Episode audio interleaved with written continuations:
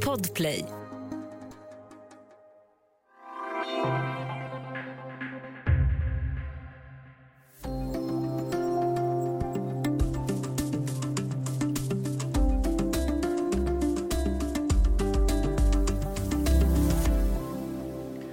Bostadspriserna skjuter i höjden och många vill bo stort, i alla fall större.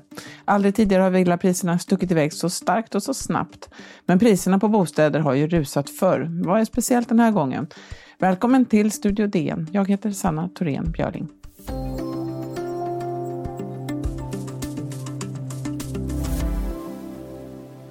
Bostadspriserna fortsätter att öka. Bostadspriserna bara fortsätter att rusa. Villapriserna har ju stigit väldigt mycket. Bostadspriserna stiger och slår rekord. Bostadspriserna fortsätter att stiga. Vi har alltså ett stort sug efter stora bostäder samtidigt som det, de som... Ja, när folk har pengar och när det är billigt att låna, då ökar konkurrensen om hemmen med stigande bostadspriser som följd.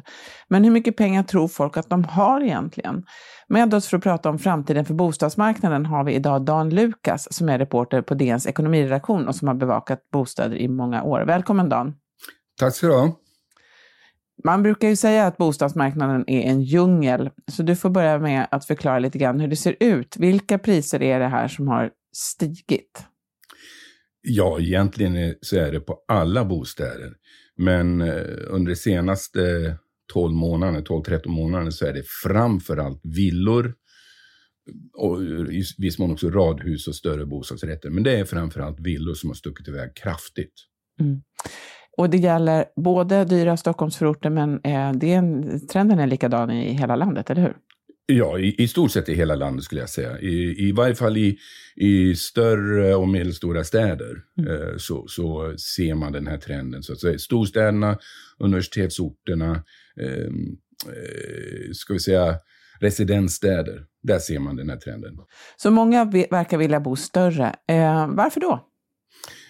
Ja, en förklaring är pandemin, eh, vilket gör att eh, många människor, människor som har kontorsarbeten, ungefär som vi, inser att det kommer bli mer hemarbete, alltså arbete hemifrån. Även efter pandemin förmodligen. Och eh, då blir hemmet viktigare. Eh, det är inte enbart en plats där man kopplar av och umgås med familj och vänner, utan det är också en arbetsplats och då vill man ha extra utrymme. Och så kanske man inte bryr sig riktigt lika mycket om att ha nära till jobbet då kanske också. Men du, eh, vilka är det som köper och säljer här då? För att eh, det är ju faktiskt samma personer, eller hur? I, I mångt och mycket så är eh, det samma personer, därför att den som säljer något ska ju också bo någon annanstans. Man brukar säga att det man ska göra är att man ska sälja och köpa i samma marknad. Och det betyder samma eh, region eller ort och i samma tid. Varifrån får man ju då sina pengar? För att när priserna ökar med villor till exempel då med 20 procent, det är ju rätt, det är ganska stora summor vi pratar om. Ja, ehm. det, det, är groteskt mycket naturligtvis. Jag menar i Stockholm så betyder det eh, långt över en miljon ökning på ett år. Eh, och det, på sikt är inte det hållbart, nej. Mm. Varifrån får folk sina pengar? Ja, men eh, Sanna, det är ju så här att tänk dig att du köpte en bostadsrätt för 10-12 år sedan för 3 miljoner i Stockholm. Och du säger att, låt oss anta att du har ett lån på 2 miljoner på den. Ja, nu säljer du den för 6 miljoner. Du har fortfarande en skuld bara på 2 miljoner. Okej, okay, men du får alltså 4 miljoner över. Nu glömmer vi reavinstskatt ett tag här, men eh, dessutom kan du föra den vidare till nästa, nästa objekt om du vill. Ja, men då har du ju 4 miljoner. Vad du i praktiken gör är att du höjer din skuld något, men nu får du en villa istället. Mm. Så att det är den eh, energin i den motorn kan man säga som, som möjliggör det här. Men naturligtvis inte hur länge som helst. Priserna kan inte stiga väsentligt mer än lönerna på längre sikt. Så att man lånar ju då, eh, tanken är ju här att lånen inte behöver öka riktigt lika mycket som värdet på, på objekten här. Men att låna, det kan ju bli väldigt dyrt om räntan skulle gå upp. Men det du pratar om här, det är ju att, att det behöver inte heller betyda att bankerna har blivit slappare med att kolla kreditvärdighet, men risken har, måste väl ändå ökat för bankerna, eller hur ser det ut där? Ja, jag skulle nog säga att eh, det är snarast tvärtom. Eh, bank, banken har blivit strängare i sina krav. Dels eh, därför att de måste. Eh, Finansinspektionen har genomfört en rad åtgärder eh, Eh, som tvingar bankerna att vara strängare helt enkelt. Eh, det finns den så kallade kalpen, kvar att leva på kalkyl, som banker gör när man ska låna till en bostad. Och eh, bara för några år sedan så var den tänkta ränta du skulle klara, det kallas för kalpräntan, den var 4,5-5 procent. Idag ligger det på 7. Det, det, det, är väldigt mycket du ska kunna klara för att överhuvudtaget få eh, ta ett lån. Eh, så nej, jag skulle inte säga att bankerna är, eh, har blivit strängare. Och inte ens Finansinspektionen eh, påstår något annat än att de svenska bankerna är nog bland Europas absolut starkaste banker. Om de inte är just de starkaste. Mm. Så att de klarar det här. De fick ju en eh, hård eh, lektion där i början av 90-talet. Det var fortfarande det som, som eh, var den stora förändringen för, för bankerna, eller hur? Så har det bara gått mer. Ja, absolut. Eh, men även, skulle jag säga, finanskrisen här eh, 2008 till 2010. Eh, den ledde ju till internationella krav på bankerna. Vi ska inte gå in i teknikaliteter, men, men bankerna måste hålla, det kallas för hålla mer pengar. Jag, vill inte gå in på teknikaliteterna där, men de måste alltså hålla mer pengar för dem, den utlåning de gör till bostäder. Just det. Du var inne på det här, för löneutvecklingen har ju inte då eh, hängt med i samma takt som de här priserna och det vet vi ju alla som eh, förvärvsarbetar tror jag i alla fall. Men den stora frågan alla ställer sig är ju här ju, hur dyrt kan det här bli? Finns det något eh, kort svar på den frågan? Nej, hur långt är ett snöre? Eh, men eh, alltså det kommer det kommer en tid när det här planar ut i varje fall. Eventuellt att det till och med leder till en viss sättning, det vill säga en viss prisnedgång. Men när det sker, det kan inte jag säga och det tror jag ingen kan säga. Eh, men, men, men det är klart att det inte kan fortgå. Eh, du kan inte ha 20-25-procentiga prisökningar på 12 månader. Det, det är ohållbart på sikt. Vi ska alldeles strax prata mer om eh, bostadsmarknaden och vem som har råd att bo.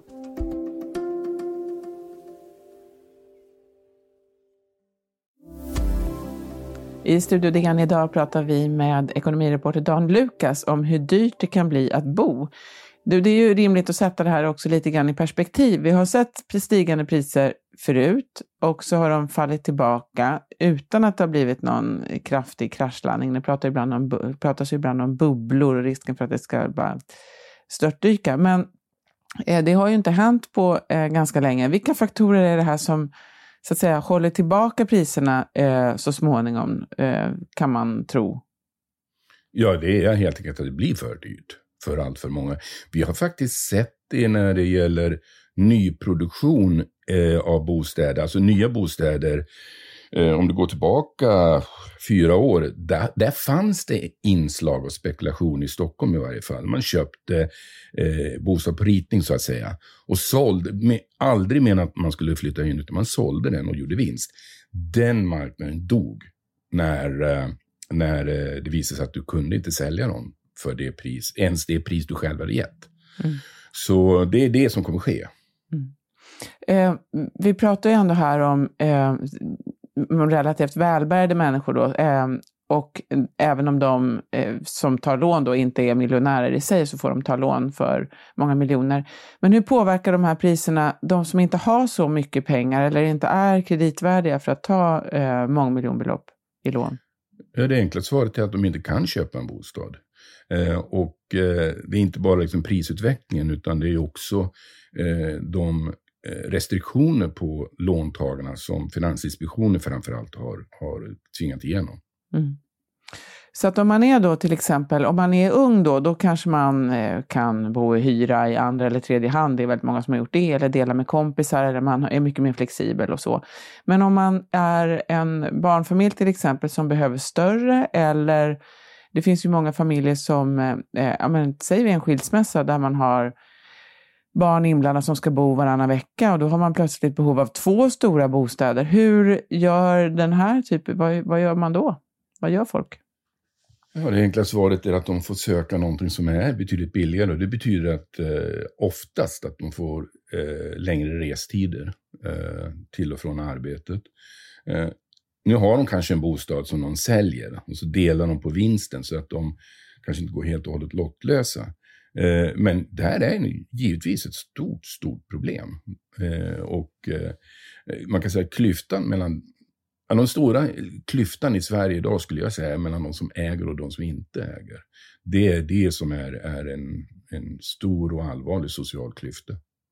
För att det, det finns, de som äger har en inneboende förmögenhet där i det? I... De har ju sin bostad säkrad. Nu, nu är det ju så att det är klart att det är låsta pengar. Eh, men det möjliggör ju eh, ytterligare lån. Eh, du kan låna på huset för att köpa en bil. Jag skulle inte rekommendera, men, men, men man kan göra så. Men den som inte äger har ju inget kapital att falla tillbaka på. Mm. Eh hyresmarknaden eh, är ju inte heller riktigt ett alternativ för alla. Vi pratade lite om nyproduktion av bostadsrätter, men det finns ju även nyproduktion av hyresrätter. Men de är också dyra de är förskräckligt dyra. Eh, och eh, det, det, det, finns en myt, tror jag, i Sverige om att hyresrätten är den billiga boendeform som är, lämpar sig bäst för, för uh, unga, så, unga vuxna som flyttar hemifrån. Eh, det fungerade bara på den tiden vi hade statliga, eh, omfattande statliga subventioner. Eh, annars är ju hyresrätt den dyraste boendeformen. Mm.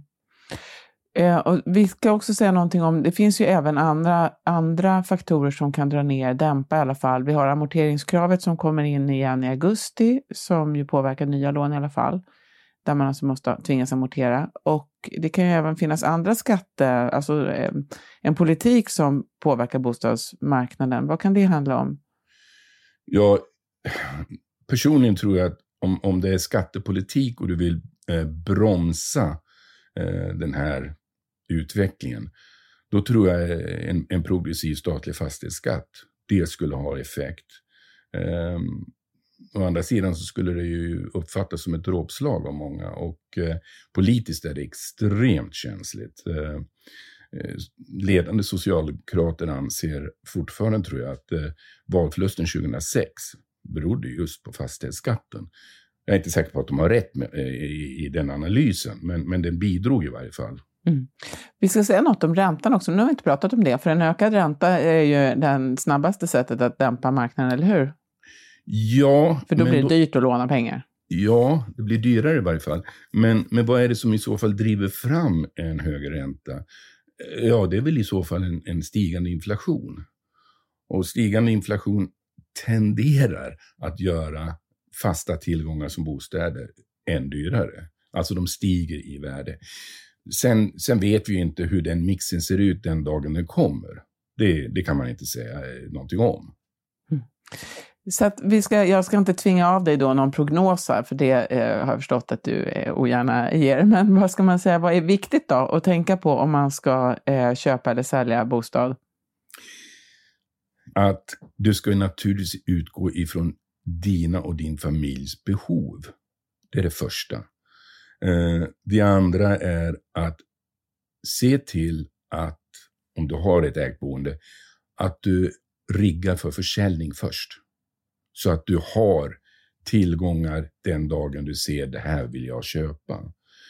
Eh, därefter i och med att bankerna har de här stränga kraven på kvar att leva på kalkyler så finns redan inbakat i systemet det där att du ska ha en buffert. Du ska kunna klara 7% Idag är den rörliga räntan bara drygt en, en och en halv kanske. Eh, så att det är en betydande ränteökning som du ska eh, klara av. Mm, just det. Vad tycker du själv är mest spännande i det här då? att följa framåt? Jag saknar en bostadspolitik värd namnet i den bemärkelsen att man inom rimlig tid ska kunna hitta en rimlig bostad även om man inte är stenrik eller äger någonting. Och det, det ser inte jag. Um, och det gäller Alltså nu börjar det möjligt. Det, det, vi kanske får statliga startlån för unga förstagångsköpare. Uh, ungefär som man haft i Norge i decennier. Och det är kanske början på en ny statlig bostadspolitik. Vi får se. Mm. Ja, vi får se. Stort tack för att du var med idag, Dan Lukas. Tack själv. För ljudillustrationen stod SVT, TV4 och Sveriges Radio. Studio DN görs för Podplay av producent Sabina Marmelakai, exekutiv producent Augustin Erba, ljudtekniker Patrik Miesenberger och teknik Oliver Bergman, Bauer Media. Jag heter Sanna Thorén Björling.